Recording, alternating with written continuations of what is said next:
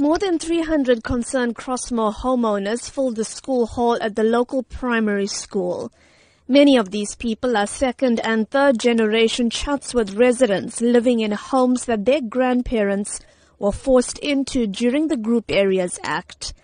They say that this is their home and that they do not want to feel threatened by land invaders.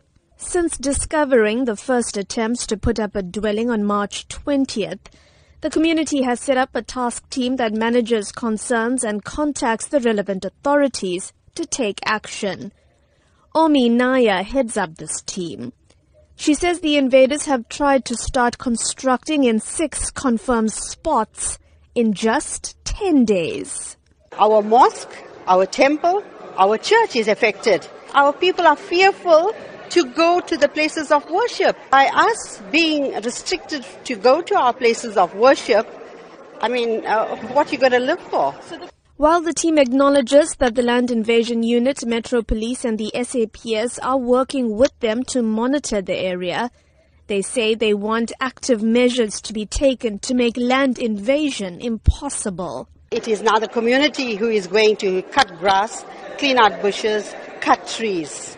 They have eventually tried to assist us. If they had kept and maintained the areas, we wouldn't be facing what we are facing at the moment. Spokesperson for the KwaZulu-Natal Department of Human Settlements, Mbulela Baloy, says they're working with the Itikwini municipality on the matter, in particular are not allowing any more informal dwellings to be constructed in Crossmoor. But he says the process is not a quick one. It has been happening for quite some time, hence we have decided that we have to be hands-on on the matter. We are also exploring legal avenues like going to the court to get an eviction order. But we are also in consultation with people who have invaded land because we have to make sure that we do respect the provisions of the Prevention of the Illegal Eviction Act. Earlier this week, the municipality's head of Parks, Culture and Heritage, Tembing Nkosinqobo, told the SABC that the municipality's stance on land invasions was to act firmly and swiftly. But the residents of Crossmoor feel that this is simply not happening fast enough. I'm Minoshni Pillay in Durban.